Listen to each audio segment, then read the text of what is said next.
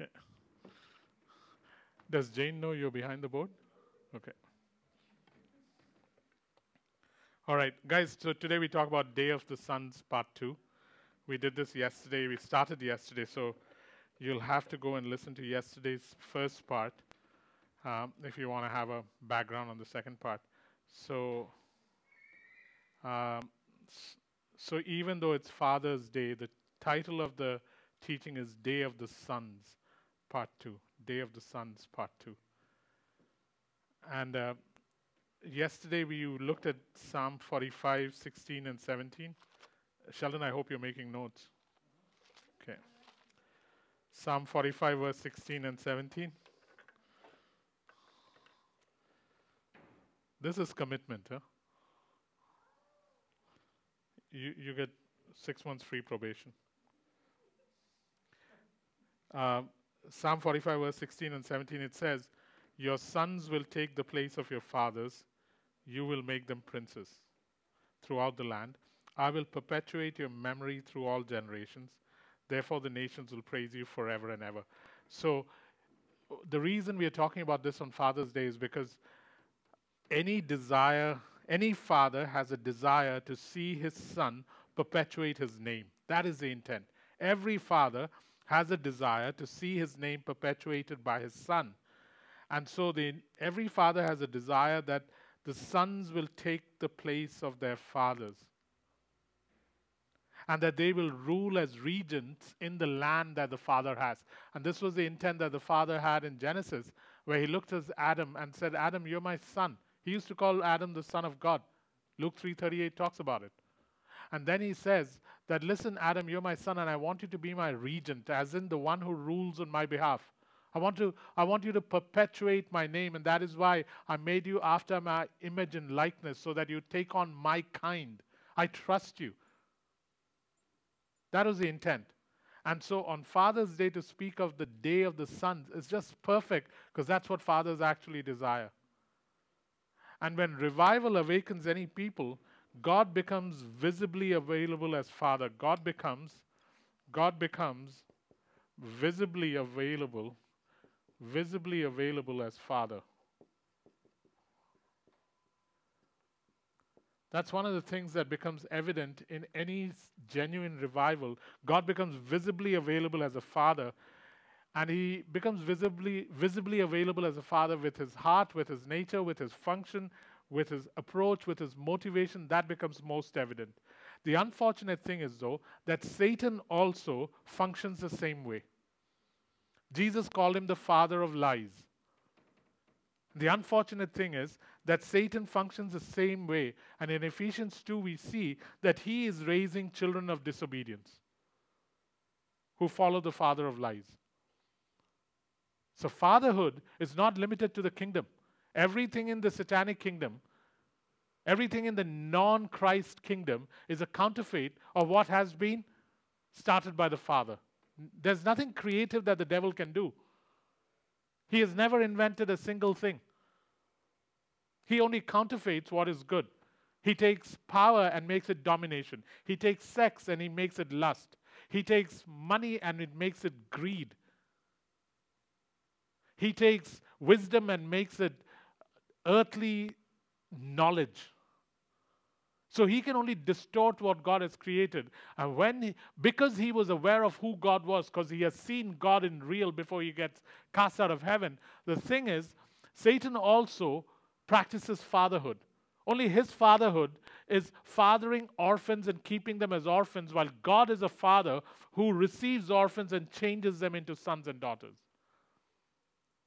So there is this raising of the children of disobedience who follow the father of light. So when we talk about fatherhood, there are two fathers trying to perpetuate who they are through their sons. Only we have a good father who perpetuates his son through us, and then there is the father of lies who keeps them as orphans but perpetuates his character.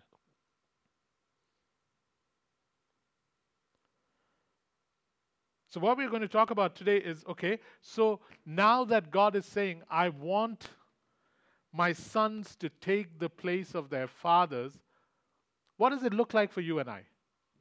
We're not going to look at ourselves as, oh, we are sons. We're going to look at on Father's Day, what would it be if we began to behave like the Father? On Father's Day, what would it look like if you and I began to behave like fathers? And the term fathers and the term sons, just for our knowledge, is gender free. It is not limited to male or female. So when I say the word father, don't think, ah, shucks, I'm a female. Now, when I say the word sons, don't think, ah, shucks, I'm not a guy.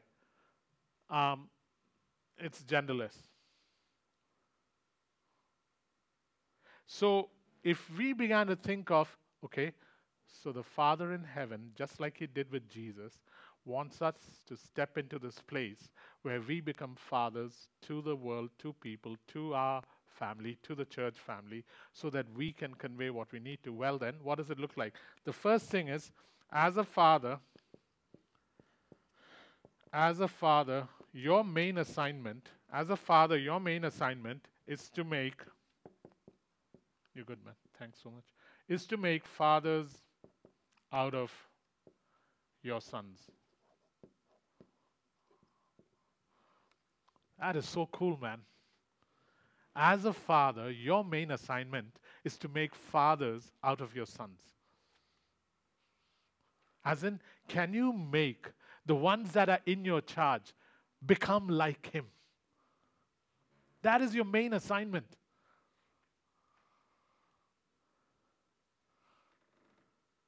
My, our assignment is not to recruit more sons. Our assignment is can I now do what Psalm 45, verse 16 and 17 says, so that you begin to look more like Him? Our main assignment is to make fathers out of sons. Second, as a father, as a father, your children must experience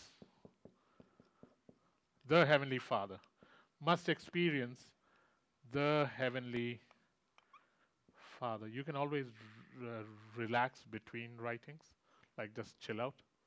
Yeah. No, not that chill out. Yeah. Yeah. Give a foot, they take a yard nowadays.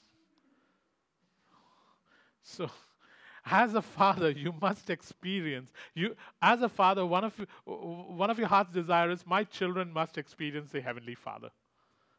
My children must uh, not know or study, but must experience the Heavenly Father. These must be so concrete in your heart, guys. The thing is, there's nobody who, here who cannot operate in this role. role.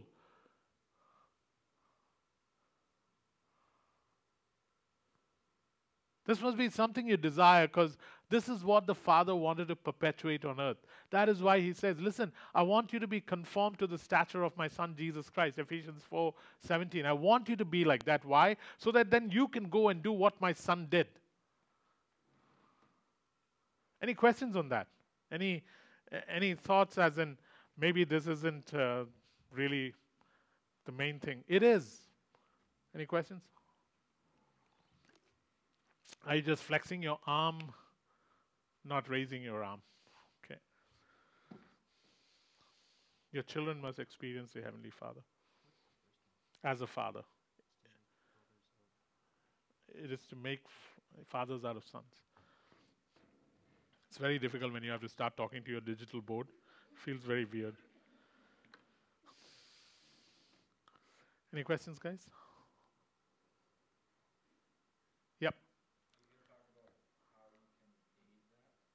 How we can aid that. Yeah. One of the ways we aid, okay, um, uh, Evan's question is how, so how do we go about it? How do we go about making fathers out of our sons? How do we go about having our children experience the Heavenly Father? Let me first define sons and uh, uh, uh children. Anyone who is placed in your charge by God is. And it doesn't, it's not age relevant. Anyone. And so you then have to, yeah, we'll talk about it. Further down, we talk about it. Yeah. Guys, the thing is, as a father, the capacity to birth and nurture is inherently present in you. The capacity to birth and nurture is inherently present in you. Jacob, how can you say that? Guys, we got to go back to the book of Genesis, chapter 1. What did he say there? What was his primary intent? Here's what I want you to do I want you to go forth, I want you to multiply. I want you to rep- I want you to multiply, I want you to go forth, I want you to replenish the earth, and I want you to subdue. What was his intent for man right off the bat? Listen, I made you like me. I want you to go and fill the earth with more like me's. It is inherent in human beings to multiply after his kind, and then it gets shattered, and another father comes in and he begins to multiply after his kind. And then comes Jesus and he gets it back, redeems it, restores it, and says, All right, plan A is still functioning. There is no plan B. Go now and do exactly what I told Adam to do that he messed up. You can start doing it again. What is the first step in doing it? Become like my son because my son is like me. So we have a visible image of the invisible Father and we become like Him. As we become like Him, it is natural, it is inherent in you to begin to help others become what you have now become. It is inherent in you. Hey, you can read all the parenting books you want to. And then you have that baby, and those books are useless. You can use them when you run out of pampers. That's the only use because your child is like no other child. And then you begin to find out that inherent in you is this ability to take care of the child. That you will not sleep, that you will uh, spend crazy money, that you will think crying is music. All kinds of things happen, and suddenly you realize that inherent in you is the ability to birth and nurture, and it must be after. The only catch is it must be after his kind. And the world around you will do everything in its power to help the church raise up the children of God after the world's kind. All the education, all the entertainment, everything is geared towards one end. Can the people in the church raise their children not after his kind, but after the world's kind? How do they do it? They do it just like Nebuchadnezzar do it. Name your child a different name. Give your child the dainties that King Nebuchadnezzar set before thousands of young men, and only three stood up. The rest of them went for it.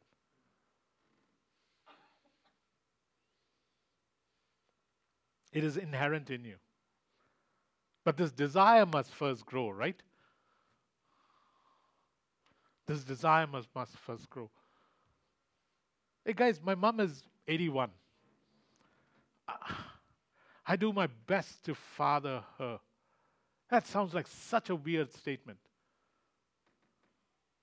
But I'll do everything in my power to help her experience the Father. I'll do everything in my power to try and interact with her like the Father interacts with me and expects me to interact with her. At some point in her life, she acknowledged that her son could be someone who could help her and tell her what to do. And immediately the role changed. And whenever I feel snappish, whenever I feel irritated, whenever I want to shout at her for something she's doing that doesn't fit my fancy. Could be right, but I still don't like it. I'll have to go back into this place that, Jacob, yes, you are a son, but you need to know how to spiritually father even your mother. We don't realize how much God desires this for us and through us into other people's lives.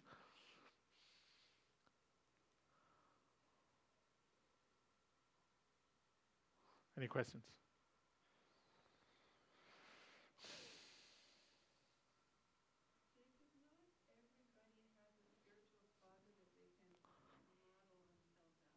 True.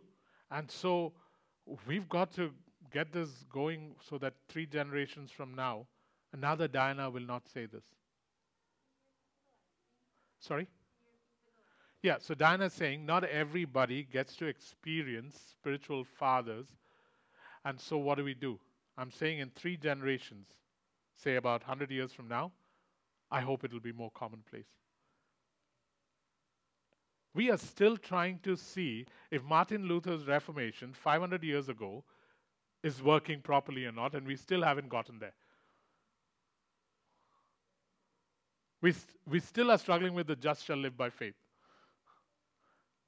But 100 years from now, what if there's a sufficient groundswell?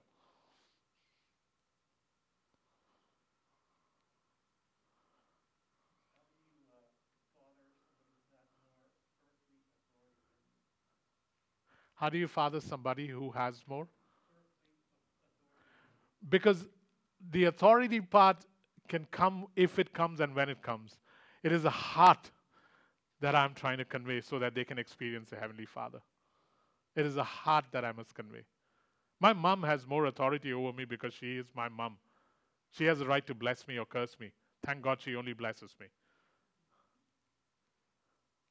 But uh, can I convey what the Father wants to her? Absolutely. When she's at my place, then the authority structures shift. But when I'm at her place, she is an authority over me. There are certain things that she always will have over me because I'm her son. So, unfortunately, because either uh, we um, got it wrong, taught it wrong, behaved wrong, abused it, we think of um, being fathers in terms of authority, and God thinks of it as can you convey the attributes of my life? Can you convey what we, you guys talked about on Saturday? The authority part is the easy part. Hey, Mark, take your mask off. Hey, Mark, put your mask on. That's the authority part. It's the other part that is difficult. That is why the authority part is the easiest to choose.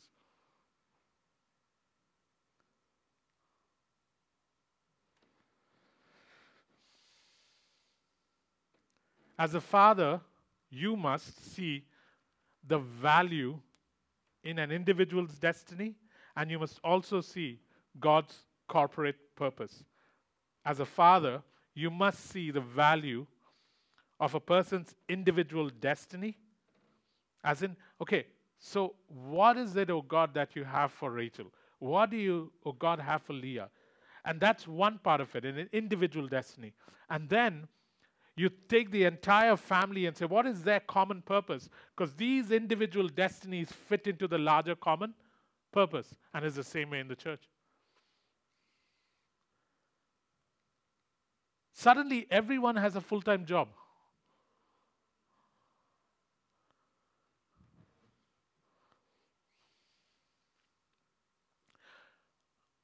Oh, Jacob, this is only for certain people, not for me.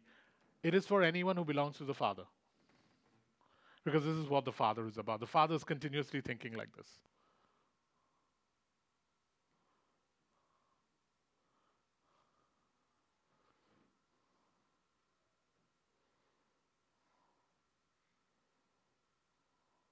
As a father, discipling and discipline is critical and it has fathering written into the DNA. As a father, and this was this is a tough one, eh? Because uh, this is when we decide, nah, this is not for me. Discipling and discipline is part of the is is part of the fathering DNA.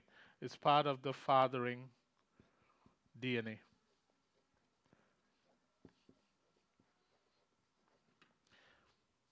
Jesus uh, talks about it in Hebrews chapter 12.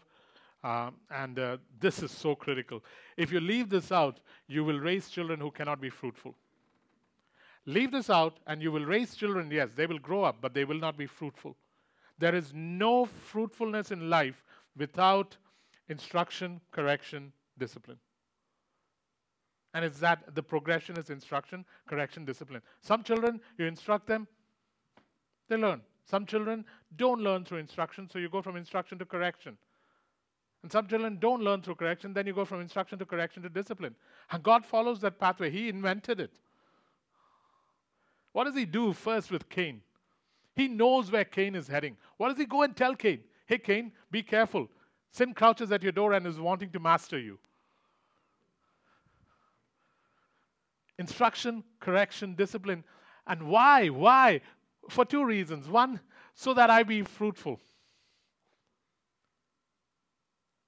So, fathers that avoid discipling and discipline through instruction, correction, and discipline are fathers who will have sons that are grown up, but you are doing them a disservice because they will never be fruitful.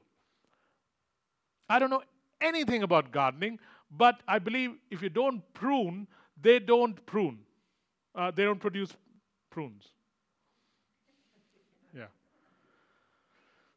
What does a prune look like? No, don't point towards me. oh, a plum is a prune? A dry plum is a prune. My God, I'm learning things today.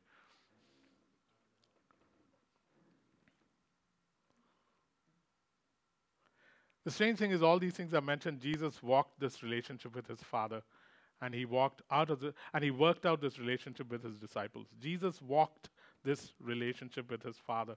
We think Jesus didn't have any discipling, disciplining instruction. Of course he did.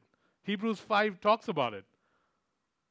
That he learned obedience through suffering. He had to be instructed. He wasn't a kid who knew, who knew everything, downloaded it. He wasn't a robot. He wasn't like this digital board. He learned things. So, Jesus walked in this relationship with his Father and then worked out this relationship with disciples, as must you. We learn from the Father, we then work it out with the people that we are placed with.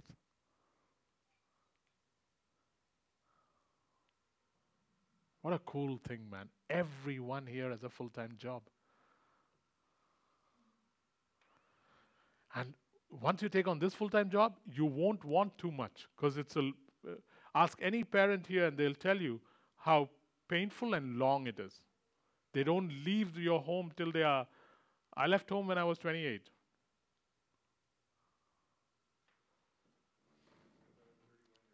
Pardon? Yeah.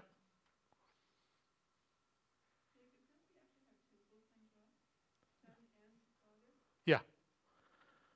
But the intent is that the sons begin to perpetuate who the father is. Here's a cool thing about uh, pastoring versus fathering.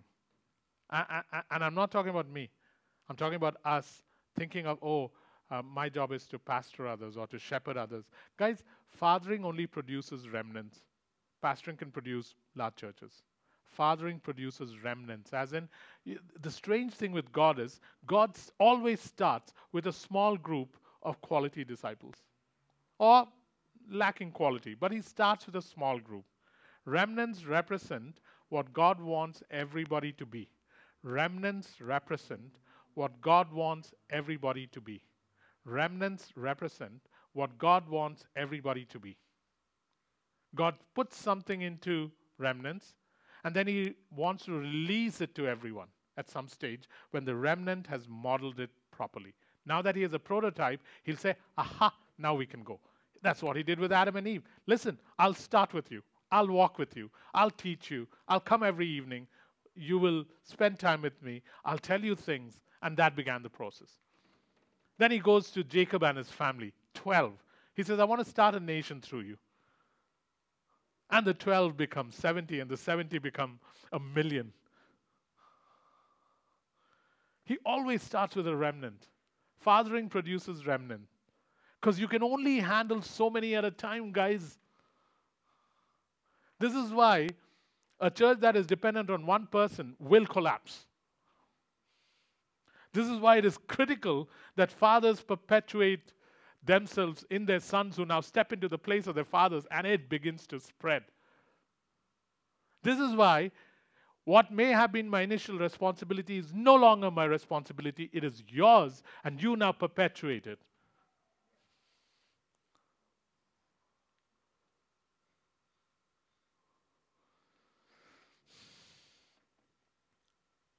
God wants everybody, but He never starts with everybody.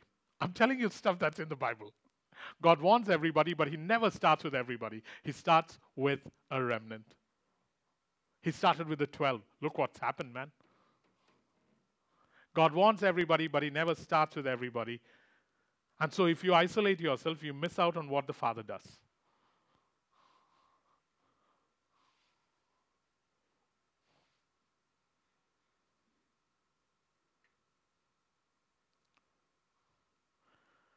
One of the things the Father enjoys doing is He enjoys increasing your capacity. He increases my capacity. He increases your capacity. So when you start behaving like the Father with others, you must aim not at giving them what you have, but you must aim at increasing their capacity because they are going to have to handle much more than you are handling. So, the way I would put it is as a father, you must increase the capacity to handle inheritance.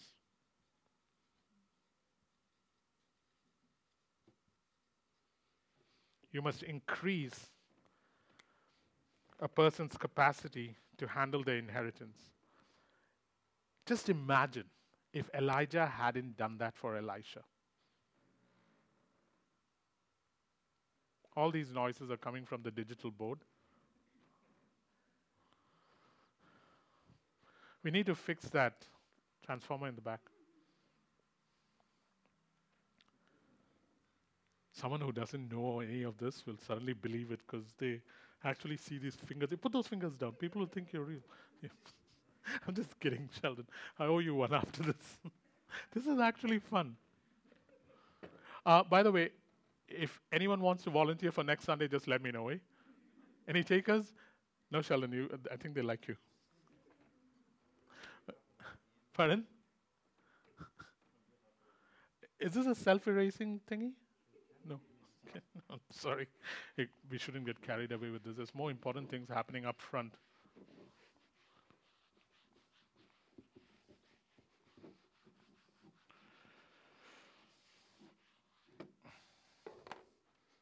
Okay. As a father, you must increase a person's capacity for inheritance. What if Elijah hadn't trained Elisha well? How would he have handled twice of everything? He asked for a double portion. Elijah was doubtful whether the guy could handle it. He says, It's not mine to give. If God thinks so, He'll give it to you. And the only way you'll know that God thinks so is if you see me being taken away. He had prepared that guy. Out of the 52 prophets that followed Elijah that day, from Jericho to Gilgal to Bethel to the Jordan, there was only one man who kept following, kept following, kept following, because in him was a capacity to now receive everything that Elijah had. Only he went and asked not for what Elijah had. He said, I want twice what you have. And Elijah is doubtful whether the guy has it. What if you and I began to run in a way where the intent is I will increase your capacity so that when your turn comes, you will be ready to handle your inheritance. Because your inheritance will not be what I have, it'll be what I have plus whatever God gives you. And the, sometimes the only way to increase capacity is to stretch people and put them in danger. Not real danger, what they think is danger.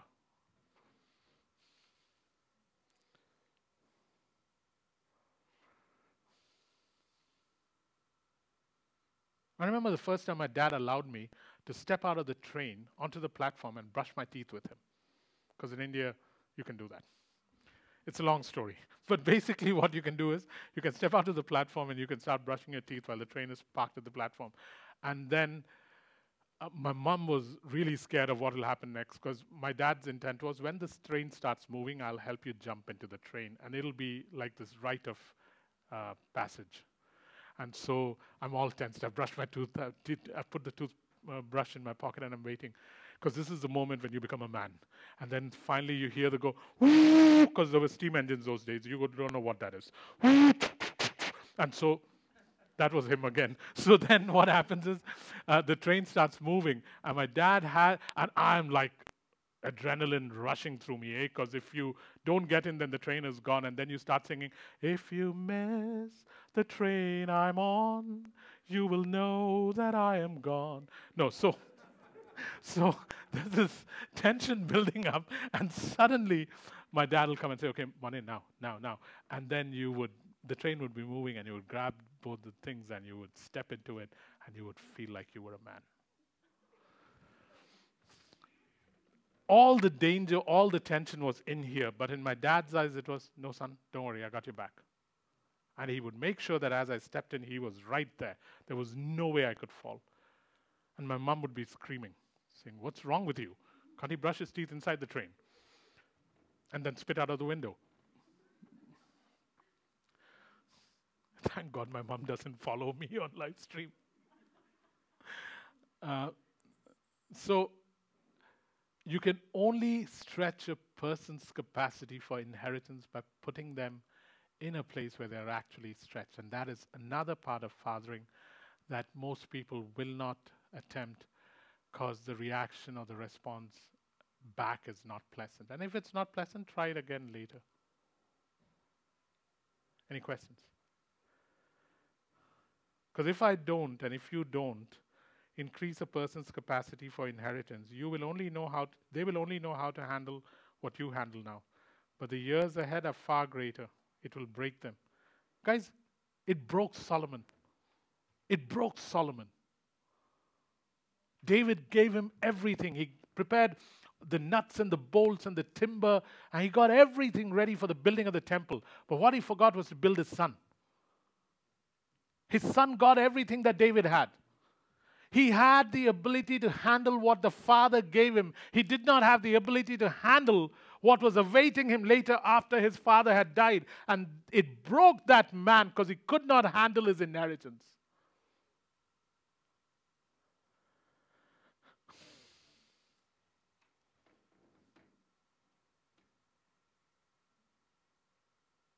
Jesus prepared inheritors.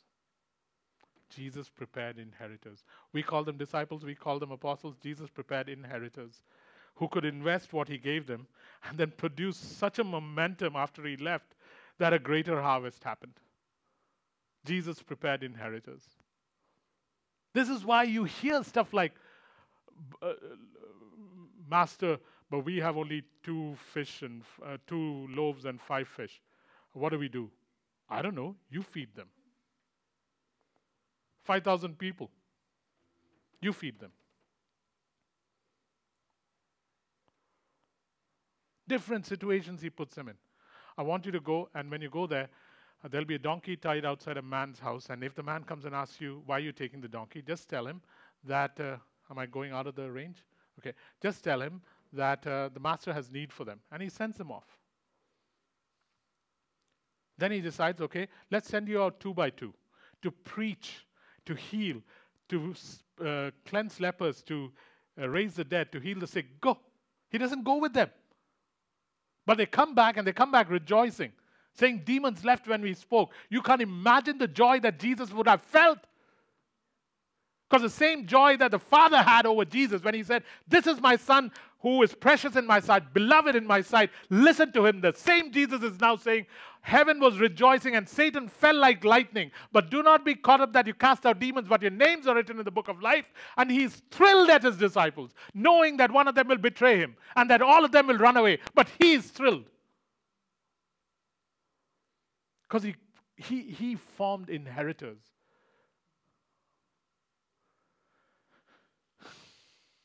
The process of formation may be scary, but the intent is can I create inheritors? Because I'm going to leave soon.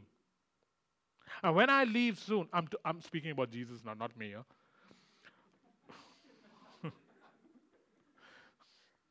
Because Derek and Don may come back saying, okay, want to be the next pastor. So, Derek, Don, stay there. Okay.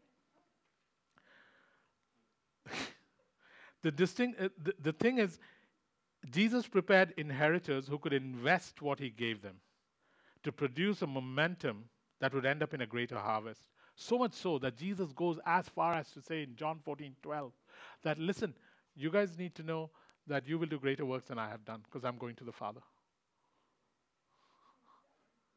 Sorry?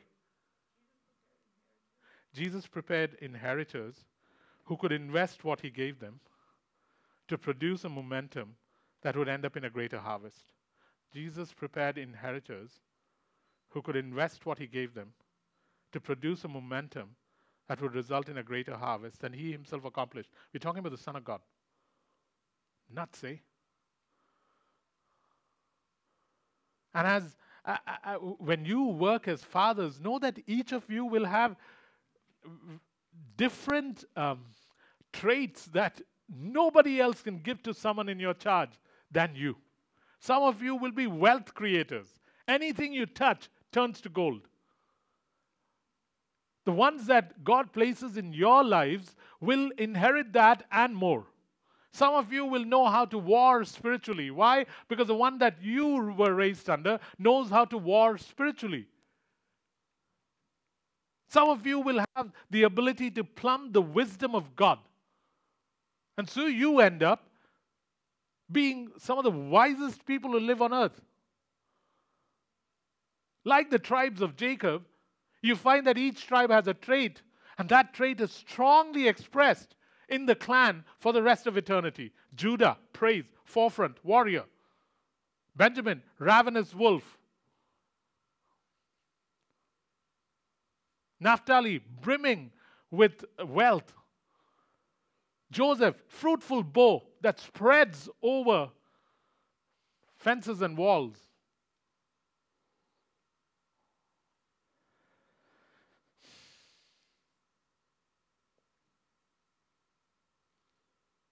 When Jesus said, You will do greater works than this, it was not Jesus saying, Okay, so I'm gone now, you can continue. No, he was saying, You'll do greater works than these because I'm going to the Father who is greater than me, and I'll continue to do these works through you. But I put enough in you to cause this momentum to really bring in a great harvest.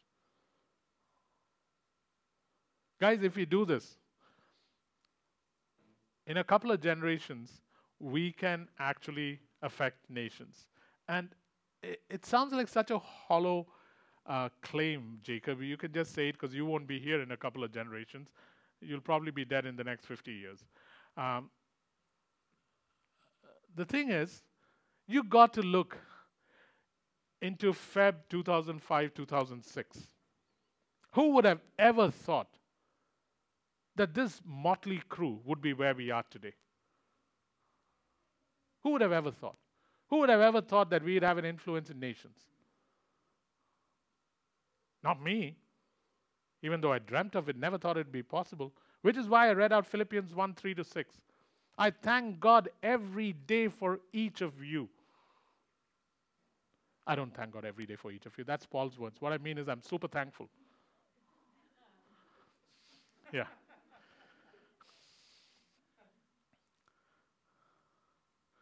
Because this itself is impossible.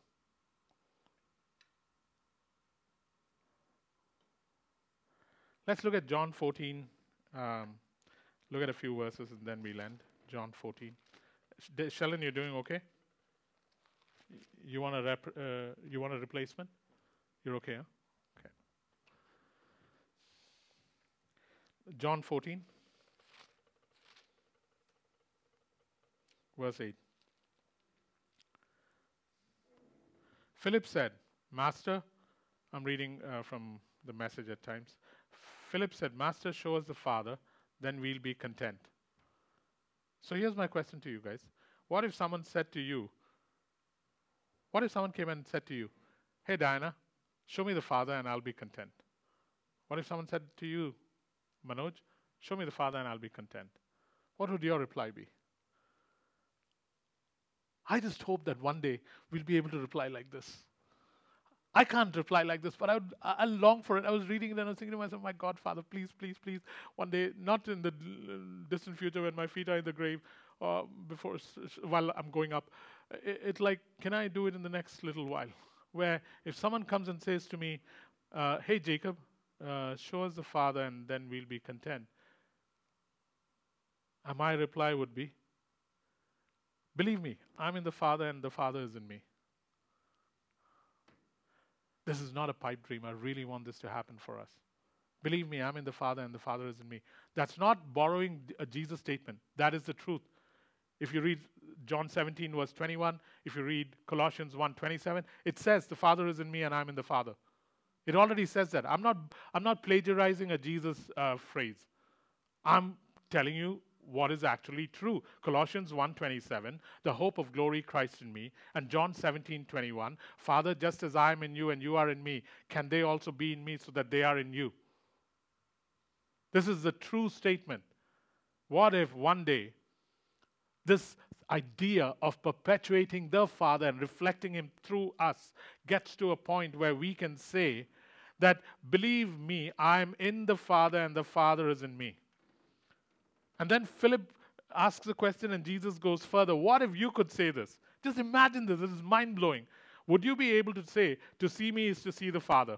If you really knew me, you would know the Father as well. To see me is to see the Father. If you really knew me, you would know the Father as well. Preposterous to even think of this, but absolutely possible.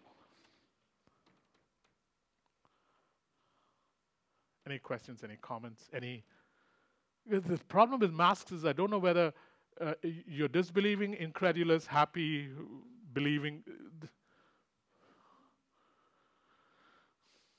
If you ha- we should have these kind of messages out there so you don't have to wear masks.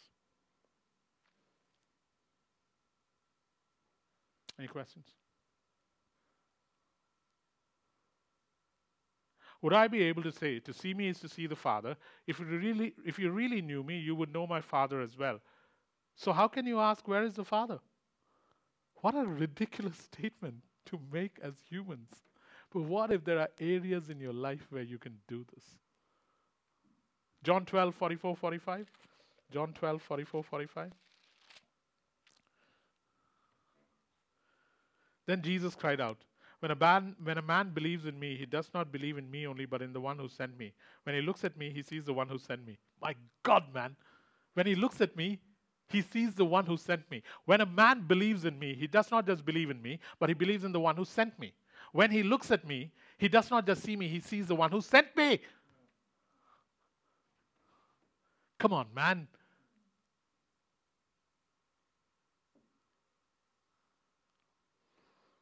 Please don't uh, put this in the, uh, please don't future. Uh, uh, this disease called futurism postpones every statement like this into the future, saying, one day. No. Day, today is the day of the sons, not one day. You're okay, Sheldon? Do you want to take a break? Okay. Not one day. I want this. I want this. Not just for me, because it's pointless when one person does it. When a people do it, there was something about the early church which had all kinds of problems, uh, all kinds of sins. But there was something about them that was distinctive in that two things happened to them. One, people joined them by the thousands. Two, people persecuted them. There was something distinctive about them. It was that they were different from the normal. Jesus was evident.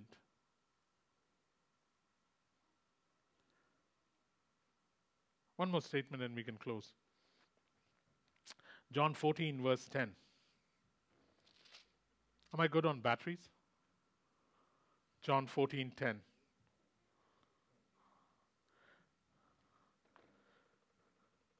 First part was about character. Now we move to verse 10. And uh, verse 10 says, Don't you believe that I am in the Father and that the Father is in me? The words I say to you are not just my own. Rather, it's the Father living in me who is doing this work. Believe me when I say that I am in the Father and the Father is in me, or at least believe on the evidence of these miracles themselves. So here's the other catch now. If we say that this is the one we are perpetuating, the Father, then here's what is being said surely you believe that i am the father and the father is in me. And this is true. 1 corinthians 6 17 says we become one with the spirit of god. Romans 8 15 and 16 says he has given us his spirit allows us to cry out father and that the father lives in us and we have become one with him. So here's the question then. Can people believe that the Father is in me and I in the Father because they see the works that I do? And the answer is at present, no. What works are we talking about? We're not talking about soup and sandwich. We're talking about signs, miracles, and wonders. And so the question is so this is the statement I'm making. If people can't believe that the Father and you are one, can they believe what they see? Can they believe by the works you do? Go to John chapter 10, verse 37 and 38. I'm just showing us where we horribly fall short right now. John chapter 10, verse 37 and 38. Look at the statement Jesus is making. It's like a, it's like almost a provocative, challenging statement. Do not believe me unless I do what my Father does. Do not believe me, he's saying. Do not believe me unless I do what my Father does.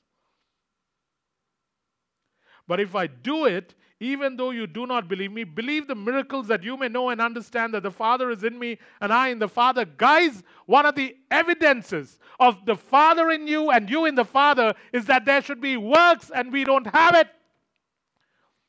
But we can't do nothing about it except begin to take a couple of steps that Jesus mentions here so that he can begin this process. But he literally says, You don't need to believe in me if I don't do any works.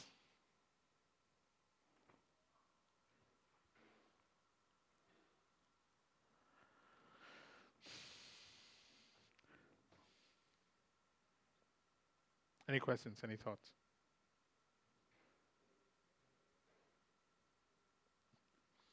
Jesus has gone to the Father. He's given me the same work to do that he has been doing. Let me say that slowly. Just pay attention for another five minutes. We should be done. Jesus has gone to the Father. He has given me the work that he was doing to finish. Please understand that. That he has given us the work that he could have finished. He could have finished everything in three and a half years, but he decided not to. He has left work for us to do. This is your main work. Jesus has gone to the Father he has given me the same work to do that he had been doing. And in chapter 14, verse 12, he tells me the two things that I require to be able to do the same things. Chapter 14, verse 12. I tell you the truth. I know this sounds terribly simple, but what can we do? Jesus is simple. I tell you the truth. Anyone who has faith in me will do what I've been doing. I'm not taking anything out of context. It's one of the few messages I'm actually staying in context.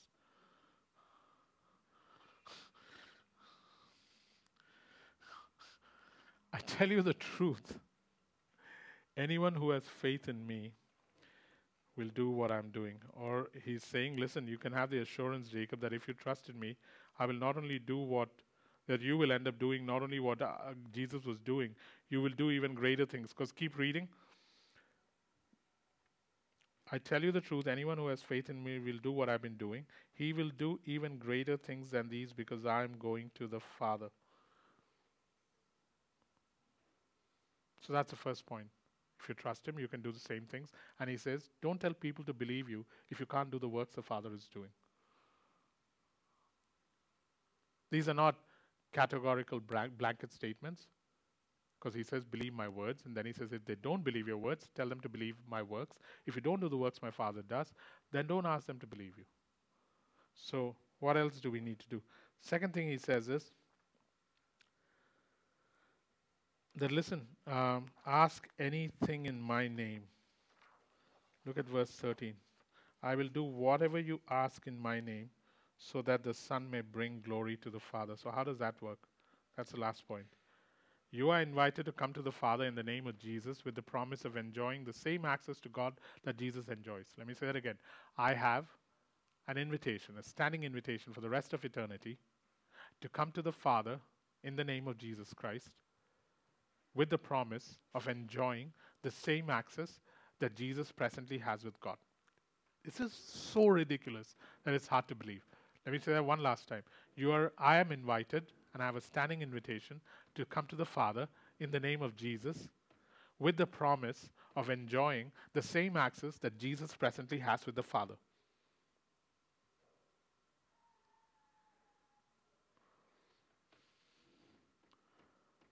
And then he goes on to say that listen, ask anything in my name. And so let me let me just write this down. What it means when he says ask anything in my name. Ask as if ask as if I were asking. As in, Jesus is saying, ask as, as if I were asking. And the second statement he's trying to make in that statement is, ask what I would ask.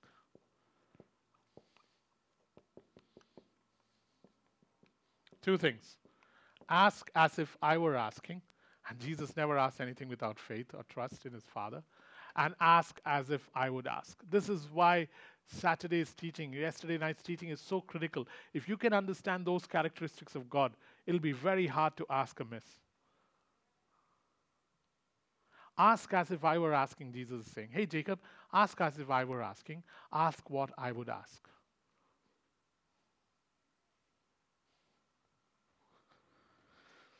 From now on, whatever you request along the lines of who I am and what I'm doing, whatever you ask along the lines of who I am and what I'm doing,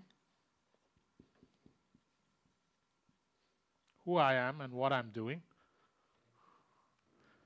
I'll do it for you. I'll do it for you. These are the three things that are difficult to fathom, but these are the three things we're going to spend a lot of time trying to figure out so that we can be what God wants us to be. We can show them the Father. Any questions? Let me sum that up. To ask in that clock is wrong, right? It's showing eight o'clock. What a comfort it was all this time. Um, John 14, 13.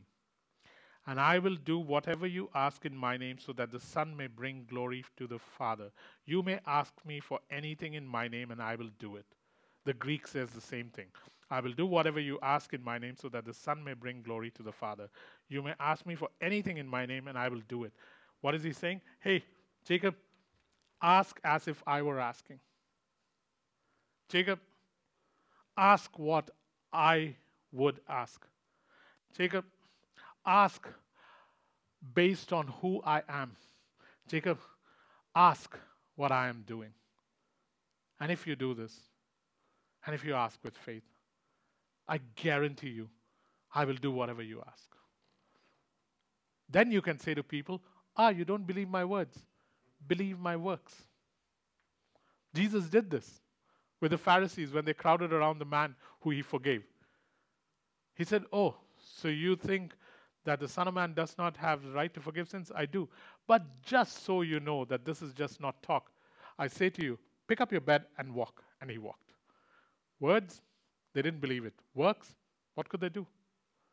Once you show people works, there's only three options believe, stone you, or walk away. Those are the only three options. Any questions? Because I'm done. Any questions, guys? Please ask questions. This sounds terribly simple, but what can you do? You've got to press in, eh? And suddenly it will break forth, guys. Suddenly it will break forth. Suddenly it will break forth. These are precious things. Once they start happening, if you don't have the character of God, if you don't have the ability to inherit this, it'll ruin this church destroy this church. So don't think that he is not at work. He is at work changing our character, making us absolutely unbothered about how we look, how people perceive. He's just bringing us to a place where when this begins to break, it will not affect your head. It will not go to my head.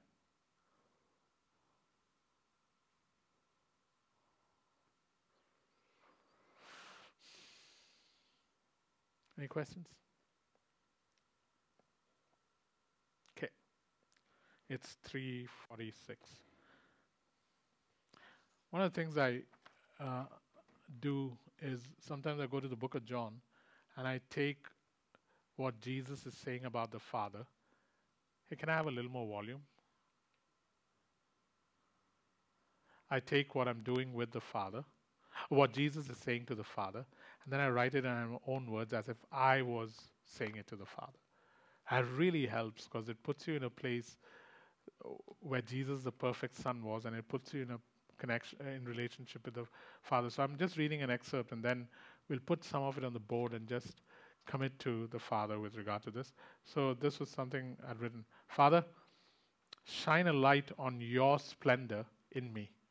Father, shine a light on your glory or your splendor in me. As in, each of us has a glory that God has now given us as born again believers. Shine your light on the splendor, on your splendor in me. I will spell out your character in detail to the men and women that you give me. These are things that Jesus said uh, in John, uh, part of it from the NIV, part of it from the message. I will spell out your character in detail to the men and women that you give me. Any of us can adopt this and put it for ourselves. Eh? I'm just, next one. Lord, put my life on display for them. Everything I give them must be first hand from you. Empower me by your Spirit to teach them your word. I want to glorify you on earth by completing down to the last detail what you assigned me to do. I joyfully come to consecrate myself for the mission you have given me and for those that you have placed in my care. Everything mine is yours, and everything yours, O oh God, is mine. It's a very hard sentence, eh? It's not easy. Everything mine is yours, and everything yours is mine. Not easy. Father, you are in me, and I in you. You love me the same way you love your son.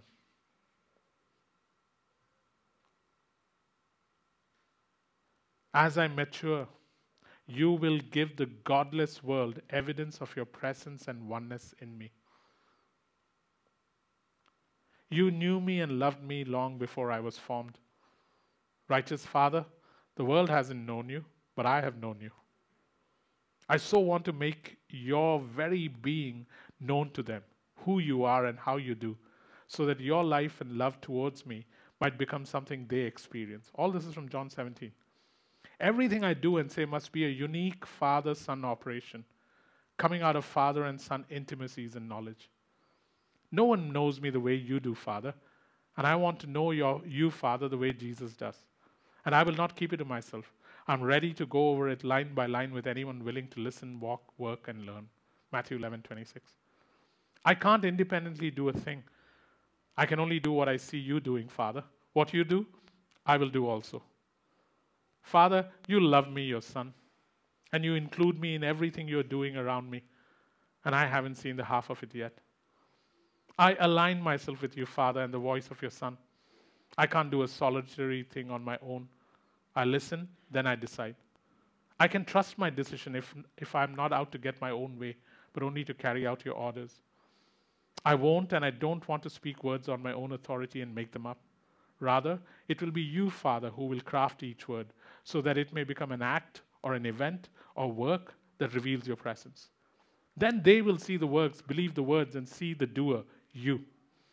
They will recognize that you are in me and I am in you. Unless I am dead to the world, I will not be anything but a grain of wheat. But if I am dead and buried to the world, I will sprout and reproduce your life many times over.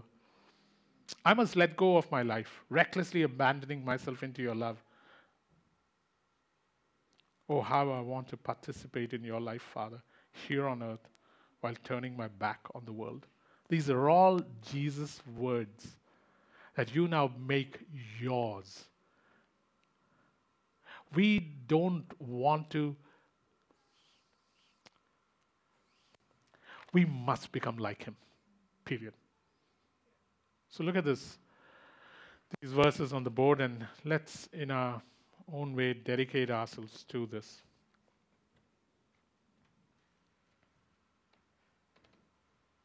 It's only on one side?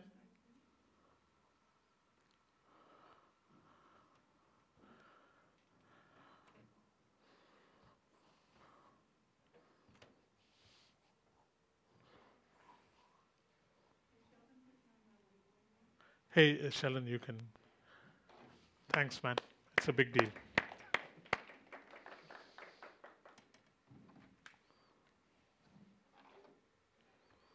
Your hands are okay? We'll reward you in heaven. Okay.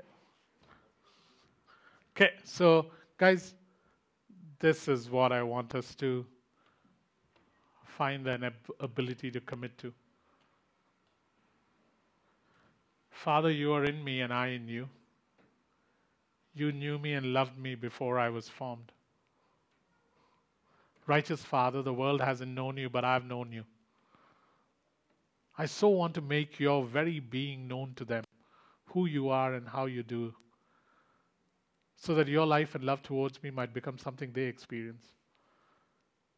Everything I do and say must be a unique father son operation, coming out of father son intimacies and knowledge. No one knows me the way you do, Father, and I want to know you, Father, the way Jesus does. And I will not keep it to myself. I'm ready to go over it line by line with anyone willing to listen, walk, work, and learn. Can you just go over that for a couple of minutes? And then we'll end.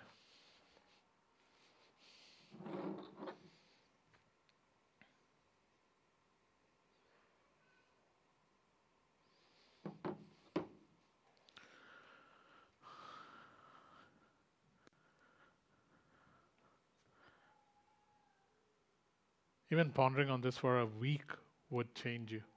Just the first line is so hard to wrap my head around or my heart around.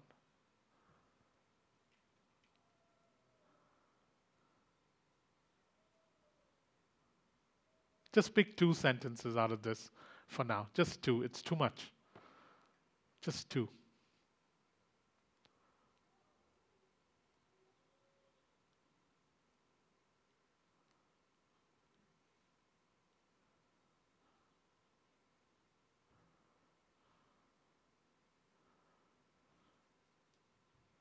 Or even half sentences, because some of the blooming sentences are so long, meaning the way I put them. Okay, I picked my two, you pick your two.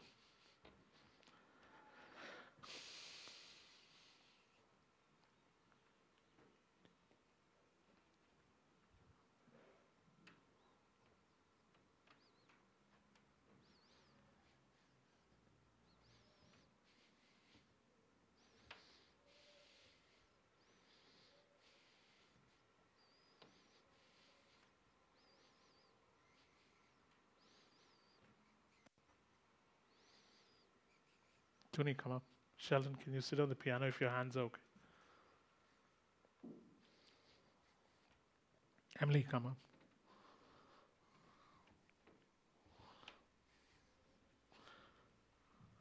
Praful, if you can pull up Good, Good Father.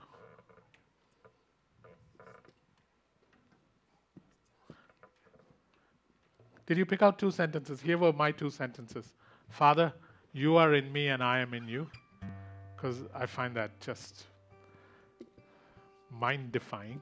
And then the second one was everything I do must come out of a unique father son operation. Those are the two things that I'll hold on to for the rest of this week and use it as part of my devotion every morning. These are two things I'll go over because I want change, man. I want to be like him. Everybody will benefit if we be like him, everybody around us in our dealings with people, our approach, our functioning, everything changes. Eh? So before we leave, uh, what's his name? We'll put it back. Uh, we can't call him Praful anymore. We call him Boss. So um, Boss will put it back on the screen um, before you leave. So even as you're leaving, you can see it. So let's sing this song and let everything we've done, heard, learned, and His very presence in our midst cause us to give Him worship, though we can't sing out loud. Yeah, another week of this, and then we can start singing. Go ahead, Emily. A thousand stories what they think you're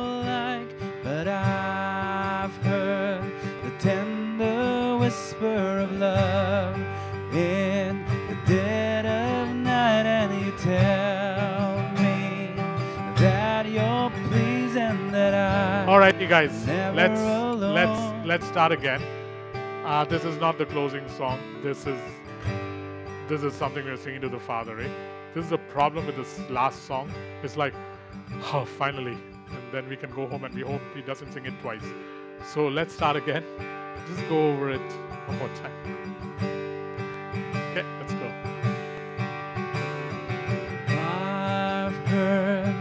Thousand stories of what they But we know better, guys. We know better. like. But I've heard the tender whisper of love. Everyone here has heard this. the dead of night, and He's pleased with you. He likes you. that you're pleased and that I'm never alone. Speak it as loud as you can. You're a good, Good, good Father. It's who you are. It's who you are. It's who you are. And I am loved by you. by Just you. like you love your son It's who Jesus. I am. It's who I am. It's who I am. I've seen many searching for answers far and wide, but I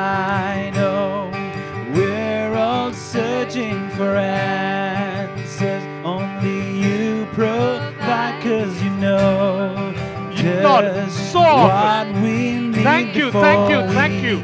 Say a word, you're a good, good father. It's who you are. It's who you are. You're a good father. It's who you are, and I'm loved by you. It's who I am. It's who I am. It's who I am. You are perfect in all your ways. Hallelujah. You are perfect in all of your ways. You are perfect in all of your ways to us. You are perfect. You are perfect in all of your ways.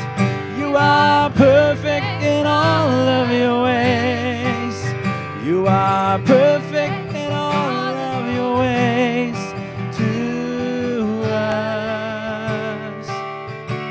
Undeniable. Love so undeniable, I can hardly speak. Peace so unexplainable, I can hardly think as you call me. Deeper Hallelujah. still as you Hallelujah. Infinite God. me.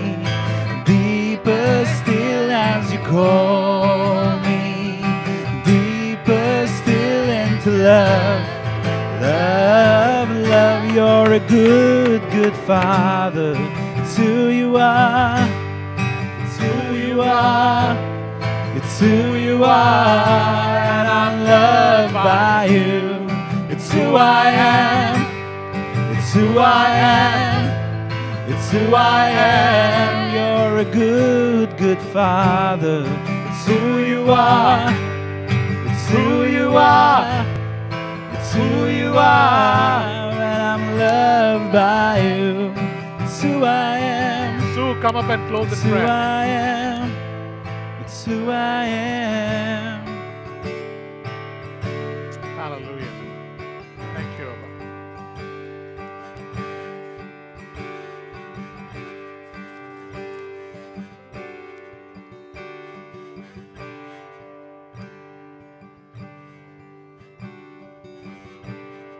Father, you are good, good Father.